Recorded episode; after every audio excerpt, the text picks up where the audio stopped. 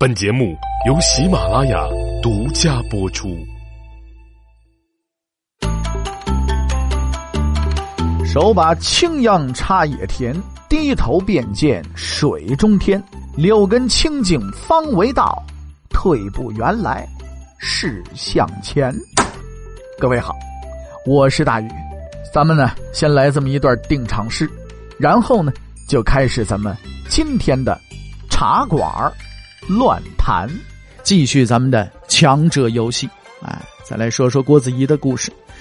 上期节目咱们说了说这郭子仪做官的一些道道，哎，接下来咱们再来说说这郭子仪的能耐。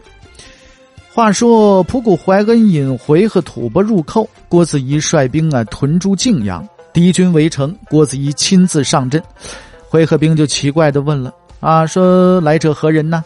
啊，说哟，对方一说是郭老令公来了，我就很惊奇，说不可能啊，这郭老令公不可能这么大岁数了还出来带兵打仗吗？这是其一，其二，我们都听仆固怀恩说了，说大唐天子驾崩了，郭老令公也去世了。说你们中国无人主持了，所以我们这才带着兵了。我们准备来占点便宜来了。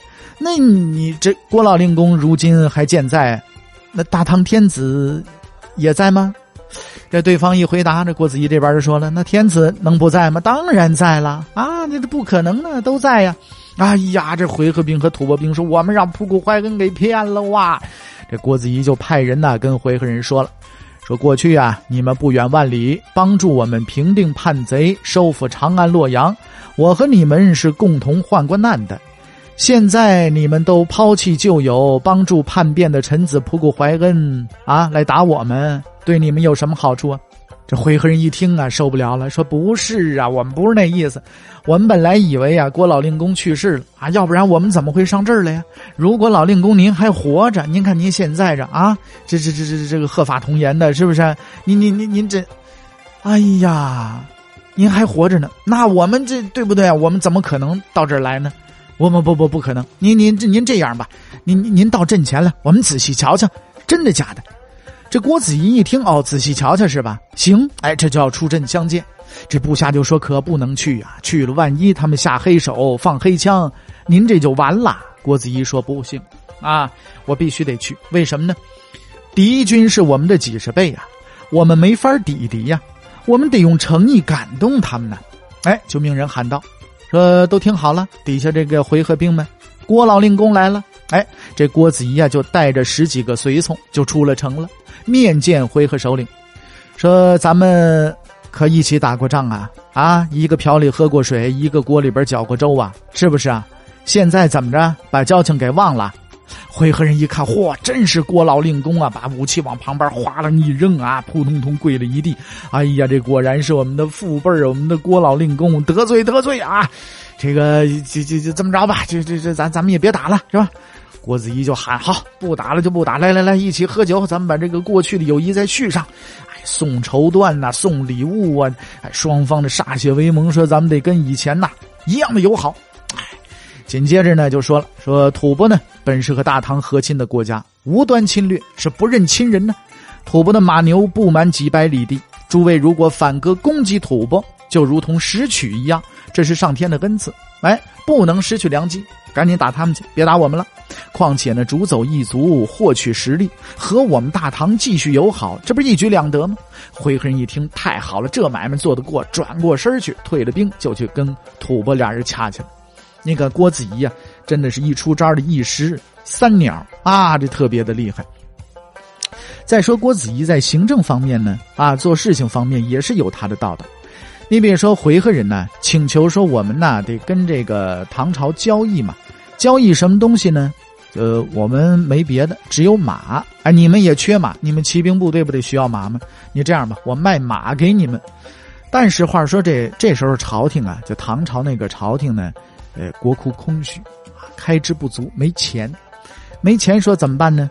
说一万匹马咱们买不了，呃，搜吧搜吧看看能买一千匹马。马郭子仪就说了：“说行，一千匹马可以。这个回纥人立有大功，应当啊报答他们的支持。而且呢，咱们也确实需要马。这么着，我请求缴纳一年的俸禄，帮助出马钱。当然，虽然唐代宗最后没同意啊，但是这件事儿仍然得到了别人的称赞，是吧？你说郭子仪这个人真是有道德啊！还有郭子仪曾经严令啊，禁止军营内无故骑马。郭子仪的妻子南阳夫人的奶妈的儿子，哎，这在古代来讲，这算是沾亲带故啊，这也触犯了禁令了，被都虞侯乱棍给打死了。郭子仪那几个儿子到他面前呢，就哭，说：“你看看这个都虞侯啊，那么骄横是吧？把我们这这这这叔叔都给打死了是吧？”这郭子仪就把他们给斥退了，说：“干什么呀你们啊？”第二天，郭子仪把这个事儿就告诉幕僚了，并且叹道：“说我这几个儿子都不是当大事的料啊！他们不赞赏父亲的都虞侯，反而痛惜母亲奶妈的儿子啊！这不是。”这能成大事吗？就这些人不能成大事啊！所以这从方面也看得出来，他不徇私情啊。这郭子仪呢，这也是非常厉害的一件事情啊。还有呢，咱们说这个醉打金枝这个故事里讲的这件事情，呃，这个故事刚呃上期节目呢已经跟大伙儿说过了啊。呃，咱们就这件事儿呢，呃，多叨叨几句。说在君权天授的封建社会里啊，说实在的，你把公主给打了。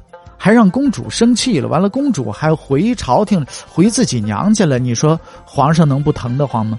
这这是要满门抄斩的事情啊！啊，那金枝玉叶，你动得了吗？祸灭九族的事情啊！所以郭子仪呢，就自己啊，这个负荆请罪是吧？把自己儿子呢也给绑起来了，哎，带带到朝廷里边，等着唐代宗发落。代宗皇帝这时候对郭子仪也是非常倚重啊。为什么呢？因为这个，为什么这个事儿？咱们说，一个是打这个公主啊，金枝玉叶啊，这件事情比较过分。另外一件事情呢，这郭子仪那个儿子郭爱啊，他多说了几句话，说什么呢？说你爹不就是靠我爹才得的天下吗？是不是？如果没有我爹，能有你们家今天的日子吗？这个话说的呀，哎，这这可就口不择言了。还说什么？我告诉你，我爹就是不想当皇上。我爹要是想当皇上，随时都能当皇上，这谋反呢？这是。但是咱们说唐代宗这个时候啊，他一个是对郭子仪的这种啊忠君爱国是深信不疑的，啊，另外一个呢，他也确实倚重郭子仪啊。这郭爱说的也没错，哈哈，确实这呃老李家这天下是人郭子仪帮着弄回来的，是吧？也没为难郭子仪，把公主遣回郭府，宽慰郭子仪说：“俗话说不吃不聋不做家翁啊，人家小两口吵吵嘴是吧？咱们当亲家的老家别当真了是吧？就这么着。”所以这君臣呐都特别的有道道啊。